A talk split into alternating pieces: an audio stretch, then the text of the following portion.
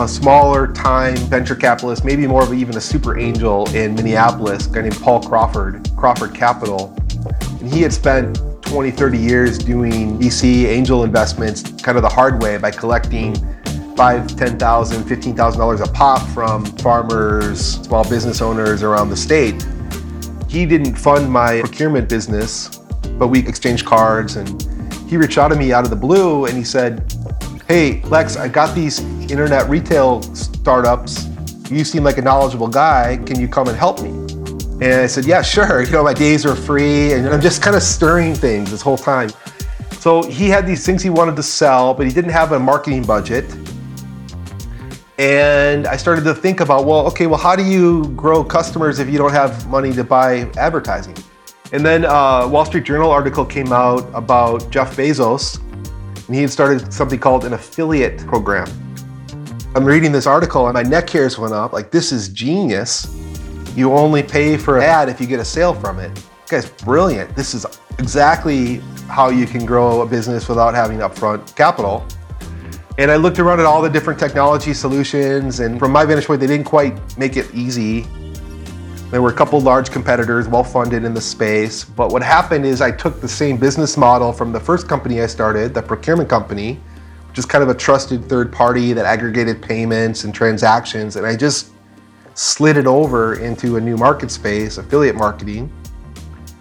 Called it Commission Junction. That was Lex Sisney, and as you just heard, he's the founder of Commission Junction, which is one of the web's most important third party affiliate marketing networks.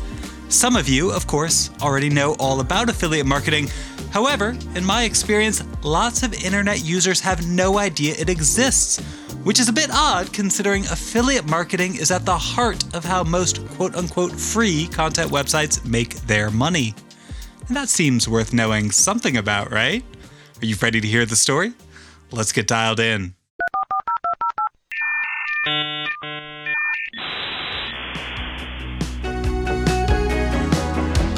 Hello and welcome to Webmasters. This is the podcast that explores entrepreneurship by speaking with some of the internet's most prominent and impactful early innovators. My name is Aaron Dinin.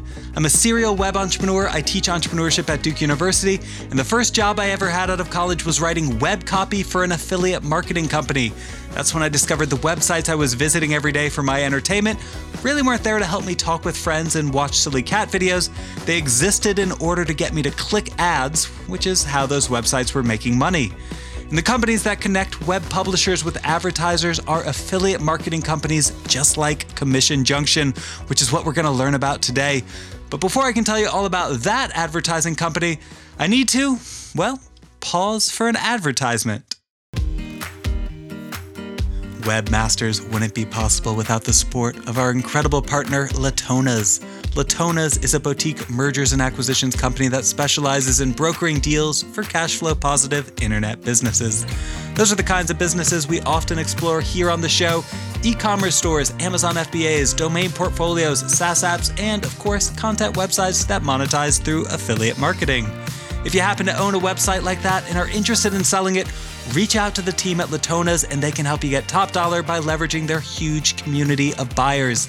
Or if you happen to be one of those potential buyers interested in purchasing an already profitable internet business, be sure to check out the Latonas website to see if their latest listings look good to you. That's latonas.com, L A T O N A S.com. Since I learned about affiliate marketing early in my web career, I tend to just assume everyone else understands it, so I'm always a bit surprised when I discover that's not actually the case. For example, when I explain the Amazon Affiliates program to students in my entrepreneurship classes, most of them are a bit shocked. They had no idea the Amazon links they're clicking on other websites or in the video descriptions of their favorite YouTube channels are affiliate links, and the person who put them there is making money when someone clicks and then buys from Amazon. Not only are my students genuinely surprised when I explain what's happening, a lot of them even feel a bit deceived and cheated. So, because people tend to either know about affiliate marketing or have no clue it exists, I'm going to kick off this episode by allowing our guest, Lex Sisney, to explain affiliate marketing and why it matters so we can be sure everyone is on roughly the same page. Imagine a commission sales force. They don't get a salary they get paid a commission when they sell something, right? It's the same thing at massive scale online. A publisher or an affiliate has a website or an email list and they can put an ad in that in that email or on that page that makes a referral and if a consumer or business clicks on it and buys what's being sold, that affiliate makes a commission. From an advertiser standpoint, it's performance marketing. You only are paying for an ad if it drives some result to you. Okay, so advertisers pay web publishers a commission every time those publishers send a customer who makes a purchase. That seems pretty straightforward. Was that a hard thing to sell people on? The really interesting thing about that is I actually spent a good four or five years of my life trying to communicate it to the world that wasn't able to understand it at the time that was really interesting. What should we call it? How do we communicate it? Like that was a real struggle. Something that I felt I knew intuitively, which should be easy to understand. And I'd be shocked. Nine out of 10 people would just, eyes would glaze over. But this is like the standard of the internet now, right? Yeah. And now most of online advertising has shifted towards that model. There was a huge debate at that time of is the advertising medium of the web going to be called CPM or pay for impressions like you do on television advertising or billboard advertising? or is it going to shift towards performance, pay per action? And it's clearly dominated now by pay per action. But at the time, there was this fierce debate. Newspapers and media companies can't sustain themselves on a cost per action basis. It has to be CPM. So there was this huge fight between camps and merchants about what model works for the whole ecosystem. And the fact that you can track everything online is just going to mean it's a performance medium. This right here was the big debate surrounding the ways companies would eventually monetize traffic, or in marketing parlance, you'll often hear people say eyeballs, monetize eyeballs on the web. Historically, publications could only roughly track how many people would see an advertisement and they base that on things like subscription numbers for magazines and newspapers or viewers for TV programs. So they sold advertising based on estimated number of views. You heard Lex refer to the traditional metric for that, CPM, which stands for cost per mille, mille being the Latin word for thousand. So you were paying a certain amount based on an expected number of thousands of ad views. In the early days of the web, CPM was the standard advertising metric as well. Web publishers would charge advertisers a few pennies for every thousand banner impressions on a website. But people quickly realized hey, the web actually lets us know whether or not the person who saw an ad clicked on it and visited the advertiser's website. That resulted in cost per click advertising, CPC, which, by the way, is the core ad unit for Google and Facebook. Additionally, marketers figured out you could take the CPC concept a step further. Instead of an advertiser paying for a click, which still may or may not have value, what if an advertiser only paid the publisher if the person who came to their website actually bought something, or signed up for a newsletter, or whatever goal the advertiser set? This is called a cost per action model, CPA, and it's the foundation of affiliate marketing. Also, as you heard Lex mention at the beginning of this episode, it creates business opportunities for people who don't have the capital to pay for advertising up front. He had these things he wanted to sell, but he didn't have a marketing budget. And I started to think about, well, okay, well, how do you grow customers if you don't have money to buy advertising? In other words, affiliate marketing is a revolutionary idea in terms of entrepreneurship. Think about it. If you need thousands of dollars to advertise your product before you can ever make a sale, then you've limited the number of people who can build companies.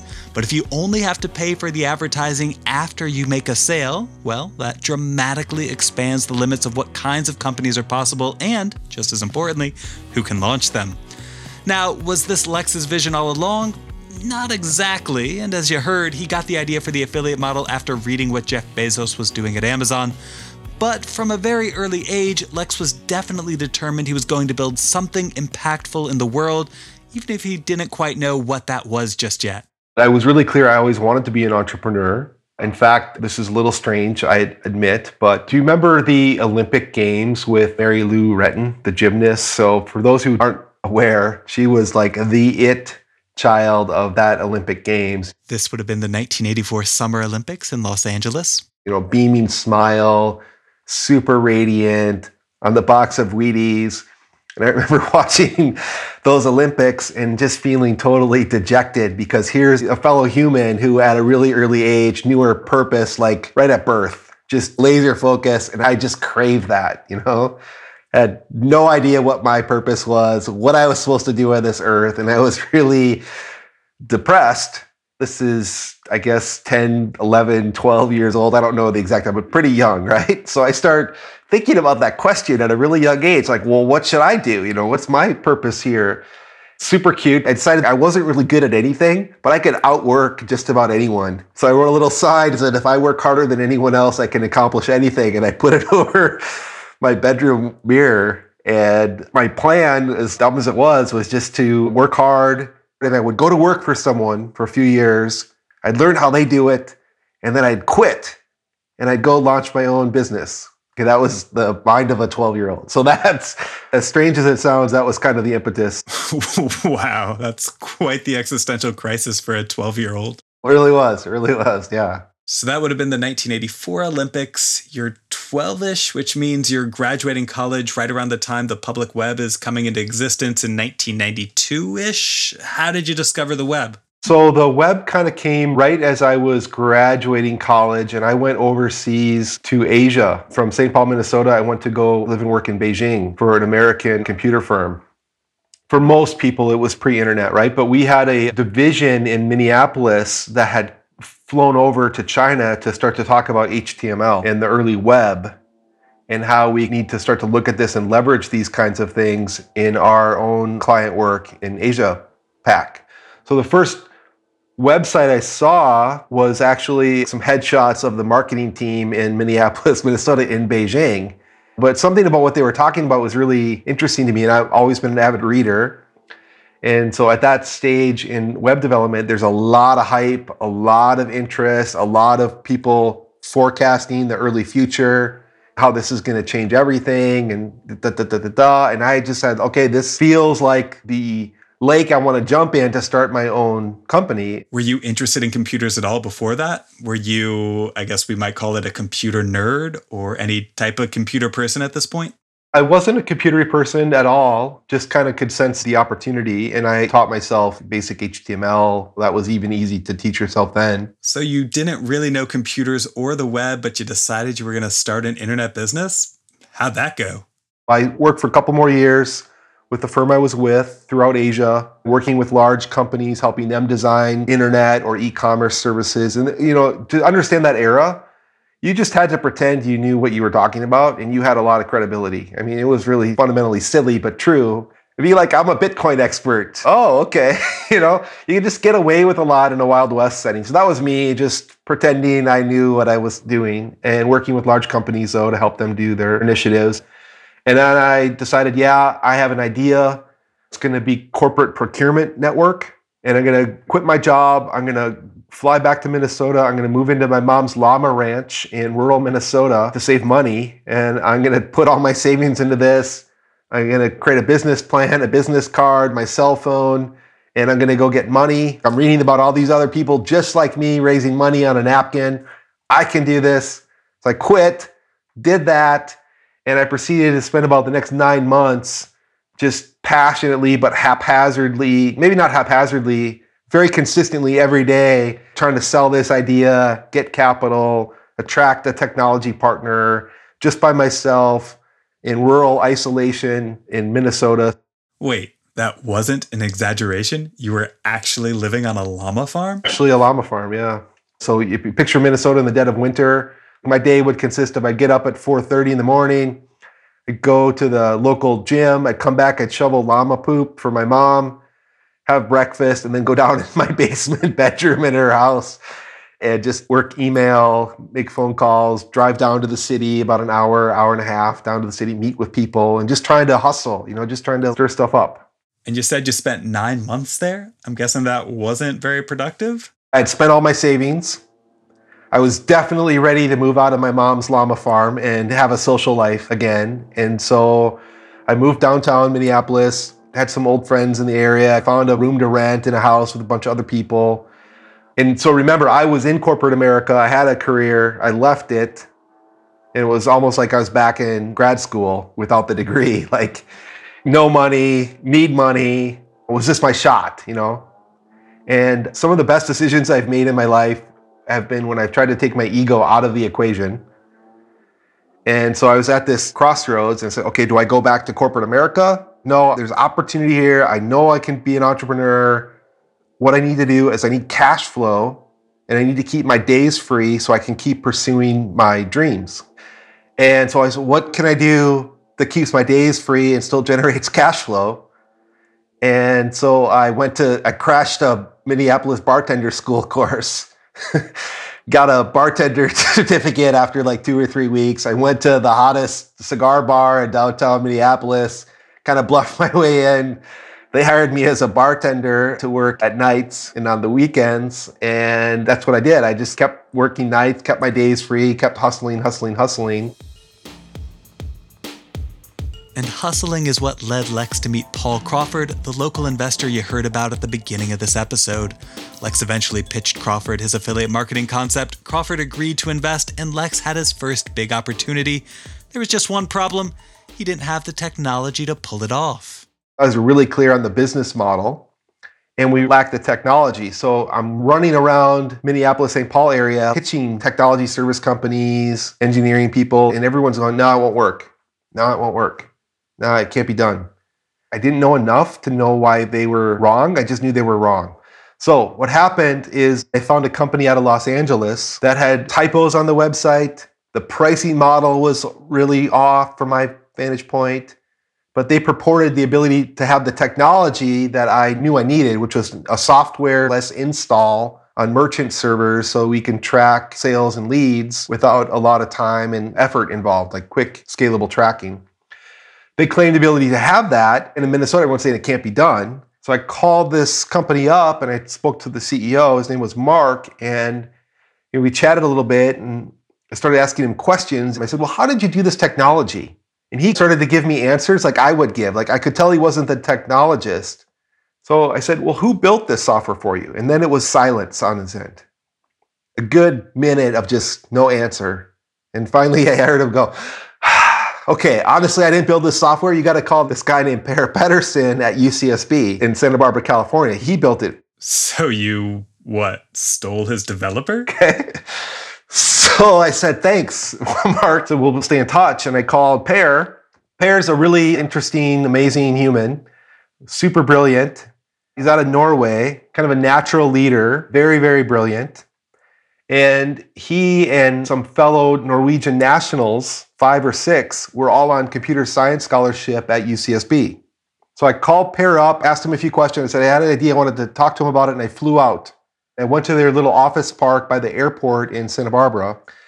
And I walked in, and there's six Norwegians crammed in a closet. It's kind of surreal. One of them, a really brilliant computer scientist, is about seven feet tall and very quiet. And he's in this little closet with six other Norwegians. So Per and I go into the, like, they're renting office space. So there's a shared conference room, right? We're sitting at this cheap conference room, cheap table. Per sits himself at the other end of the conference table, and I'm at the other end by the whiteboard. And he starts asking me questions, but they're not information seeking questions. They're almost veiled attacks. And he's super brilliant, very aggressive guy and he's kind of throwing verbal punches about why it won't work this way, why that won't work, why that won't work, why that won't work. And how'd you respond to those attacks? Okay, step into my shoes. I've been at this now in my freaking mom's llama ranch for many dark months. Okay, I have passionately pursued this for couple years. I'm really frustrated it hasn't gotten off. I'm on the hunt. Like I can smell this thing coming together, right? So I'd spent so much time, I'd thought through all these objections, I, would heard them. And so I'm taking each objection and I'm just kind of doing a little judo move. And after like 30 minutes of hammering me, and I love Per to death, his body language just kind of goes, just kind of slouches, maybe 30 seconds looking at the floor, kind of talking things over in his head. Finally, he looks up, he makes eye contact with me, and he goes, Okay, we'll do it. now, what had happened, I learned later, is that he had just gotten back from a VC meeting in Florida and the VC just hammered him with all these reasons the business wouldn't work. And just by virtue of I had spent a lot more time thinking and reflecting on it out in the trenches, I was able to answer the objections that he really wasn't able to answer. And I think just because of that, he was like, okay.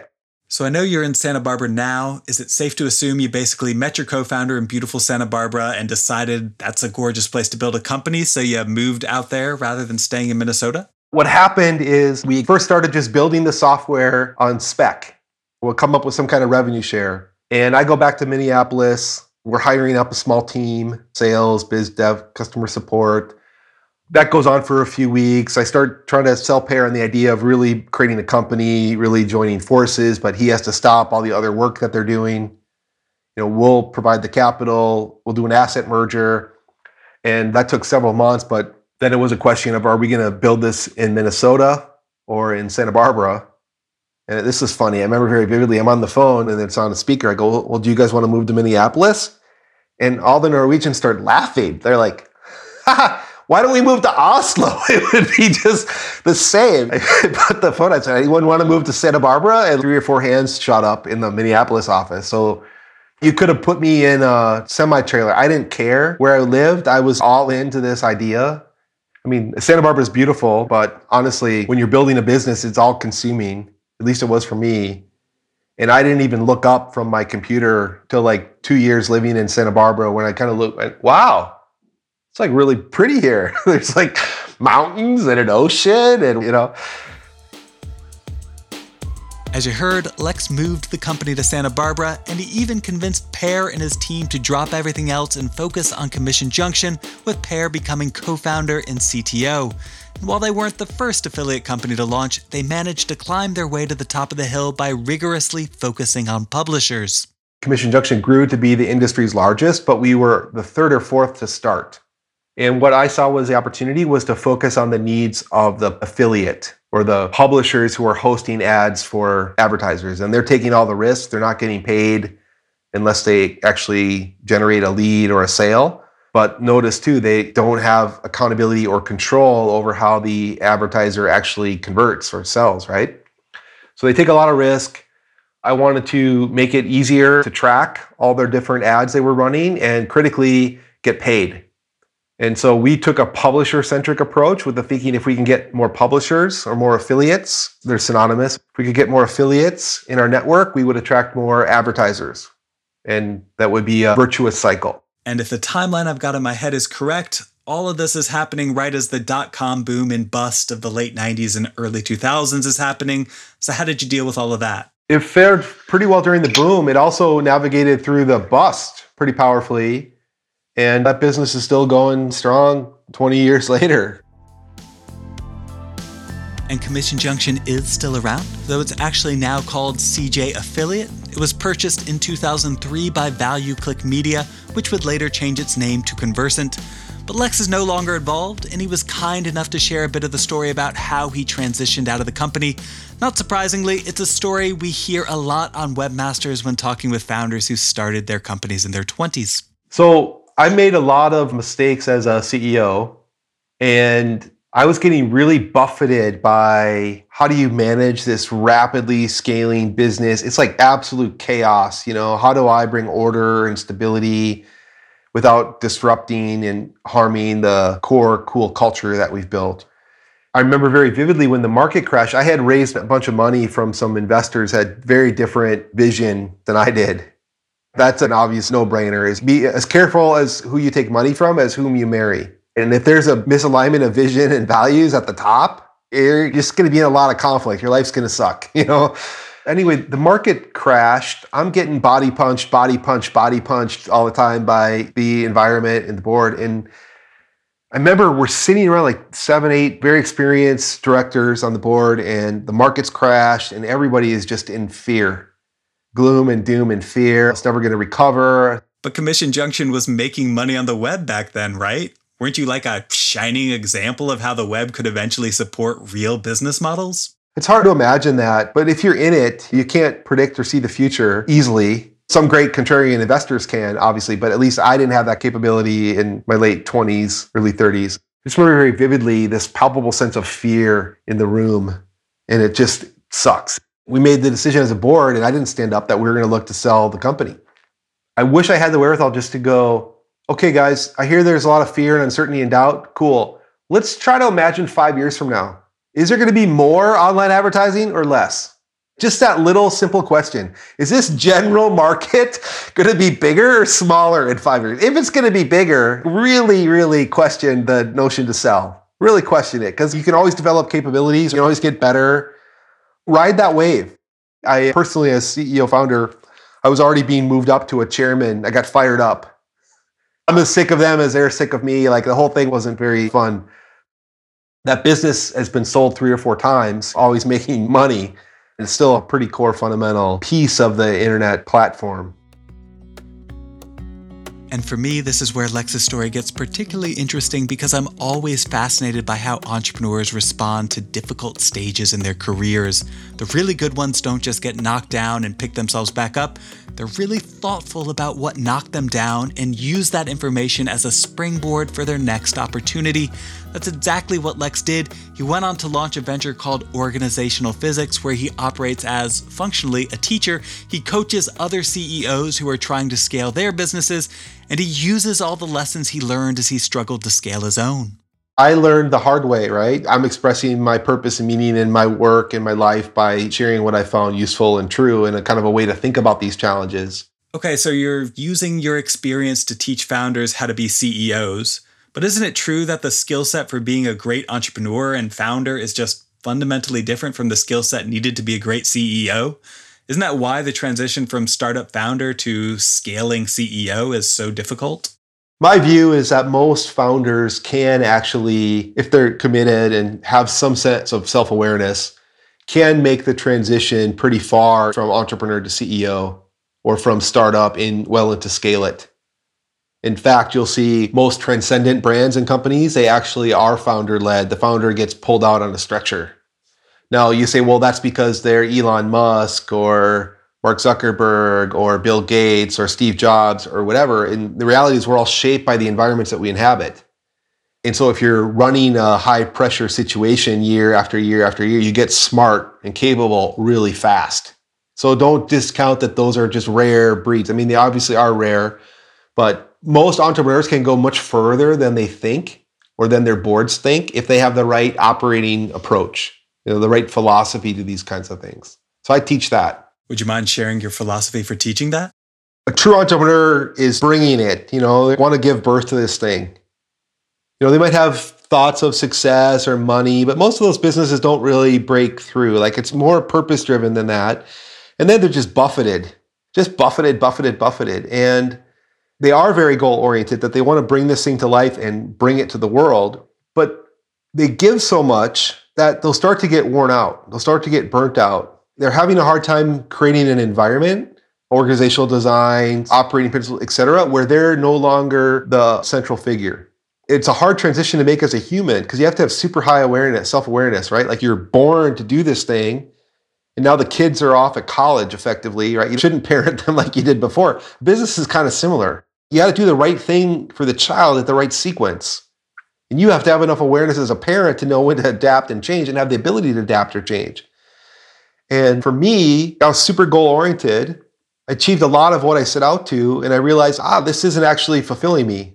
Well, that's almost a cliche now, I know, but for me, these are the things that'll make me successful. These will be the things that make me happy. And I got up there and I'm like, whoa, and so maybe one way to think about this is that that journey from being an entrepreneur to a well integrated and happy, successful leader is you kind of shift from the goal to the process. I don't mean that the goal goes away. The goal is kind of there. You know, hey, we want to grow this thing, we want to make this impact. But how do you go about designing that environment? How do you go about recruiting people? How do you go about cascading culture and principles and things like that. And it's just a different mindset because if you're goal oriented, you're going to want to be in the center of the action. You get energy from making key decisions, you get energy from being the person at the top. And then you become a bottleneck. So you got to get your energy and satisfaction from being more of a designer. And out of curiosity, what's one strategy you've used successfully in your career as an entrepreneur and CEO that might help someone listening to this? I said no a lot. That's an underrated skill. I had a sense of what the business could become and the right business model to make it happen, but it was a strategic bet. Right away, I'd get companies showing up. Oh, I don't want to use your service. I want to buy your software. I'd say no. And then, well, I'll buy you out. Okay, but no. You'd get prompted to launch a new market or a new product extension early and it's so easy to say, okay, let's try it. And then suddenly you're the teen pregnancy with triplets. You just created chaos. So, on the big things related to culture, core strategy, what was acceptable, what wasn't. I was really fierce. But because I was highly innovative and entrepreneurial, I would say yes to a lot of other little things like, oh, let's try that. Oh, let's do that. Just grabbing all these little things around me, just creating distraction, like the shiny object syndrome. So, on some level, I did really good at saying no to the bigger things, core strategy, core culture, that kind of stuff. But I didn't do a good job of knowing when to say no and when to say yes to the little things because I, I didn't understand how there's a sequence to follow. Looking back at Lex's story, this point seems critical to his success. Notice how he talks about having a clear sense of what the business could become and then sticking almost religiously to that vision. This is a valuable quality for an entrepreneur operating in an immature market, which is what Lex was doing when he first launched Commission Junction. Remember, at the time, people just thought about advertising differently. Picture Don Draper and brand advertising. It's an emotional appeal and it can be very expensive but if you want to create a category, it's brand marketing. And there's many industries built up around that model. In the early stages of the internet, the performance model was much easier to track. You could track things online, you could never track offline.